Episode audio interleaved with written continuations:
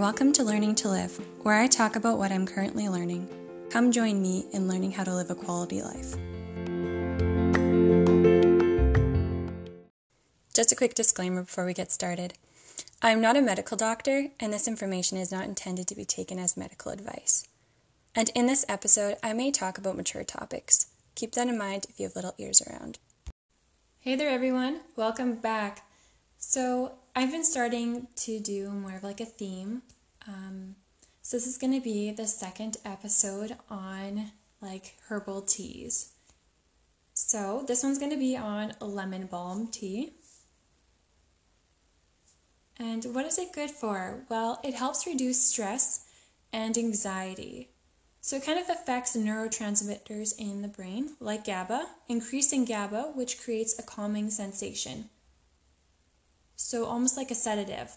But the benefits could be less because you can take it as like an essential oil or a tea or other stuff.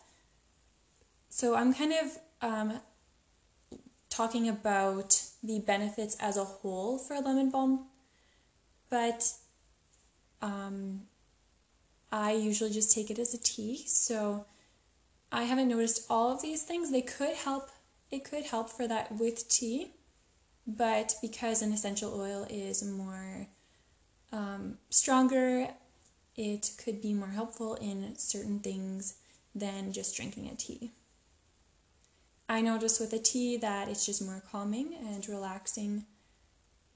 But it's kind of like drinking chamomile tea, not not like a sedative in that way. So I believe it'd probably be taking more of an essential oil or whatever. So I don't know the safe amounts and the use how to use the essential oils properly.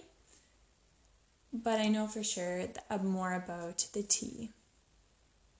But if you're wanting to look into the essential oils and stuff like that, then yeah, I would recommend um, researching it or finding someone who knows more about it.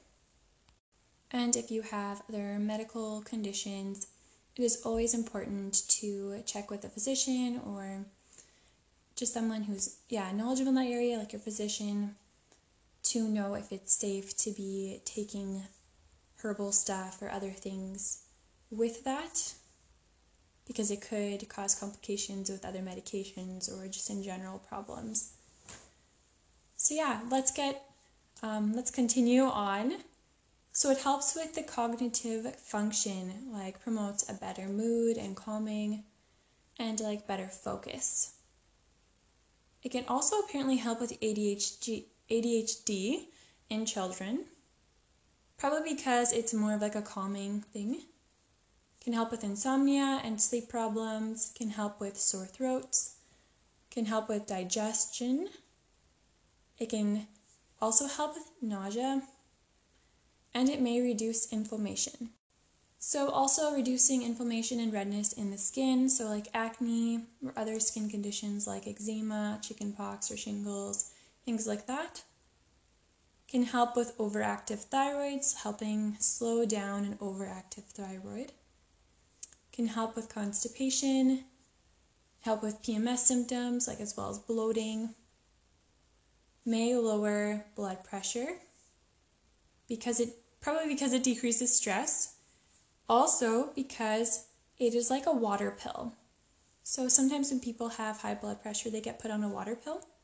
So it causes you to go pee more to get rid of the excess water and salts in the body which would include like the veins, the fluid in the veins, and which isn't good, which can cause high blood pressure. But then that will cause you to go to the bathroom to flush out all that extra fluid, which then would reduce the blood pressure in the body.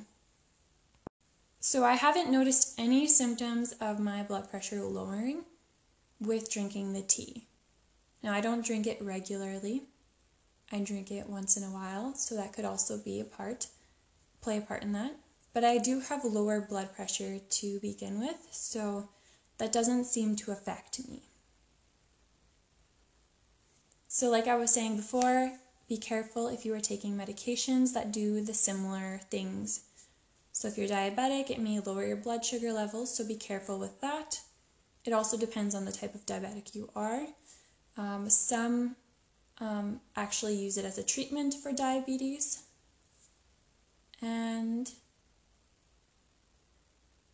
also, again, these benefit, benefits are lemon balm as a whole, not just the tea, because the tea actually, with these benefits, the tea may not be strong enough to notice all of these things. It might be for some people, but not for everyone. Again, I noticed just a bit of a calming, but not all these other things, but I also don't take it regularly. So, yes, some people believe lemon balm can treat diabetes depending on the type, and some people need to be careful depending on the type. It would be something you would want to talk to your doctor about. Um, it can apparently treat heart palpitations. It has also been seen to be an antiviral, antifungal, antibacterial, and even anti tumor. It has been seen to fight some cancers. Now, I don't know exactly how it does this, but I've read um, with doing research that actually there's research to suggest that it can do that. So it can fight against candida, yeast infections, and even herpes virus. So viruses, bacterial, um, and fungal, and tumors. So yeah, all of those. So with that, it's good for fighting um, against colds. Teas are always nice when fighting a cold, anyways, because it is warm and soothing to the throat. But to have that added benefit is really nice. And lemon balm could help with sweating out a fever, apparently. Again, that would be to do with the antiviral, antifungal, and antibacterial, and all of that. It also boosts the immune system. And it is a safe alternative for helping with anxiety. So, some anxiety things that people take um, are addictive and just have some side effects. So, there's a lot of benefits to taking lemon or drinking lemon balm tea. And I forgot to mention, lemon balm is like a leaf, kind of like from a mint family. So it's a leaf, and yeah, it can be made into a tea, essential oil, things like that Of course, the essential oil is more potent, so then it's going to have, um, it's going to be stronger. And so, yeah, so those will have more of an effect on the body than a tea would. But you can still benefit from lemon balm just by just drinking it um, from the tea. So that's all I have for this episode. I hope you guys have a great day, and if anything stood out to you, send me a message. See you next time.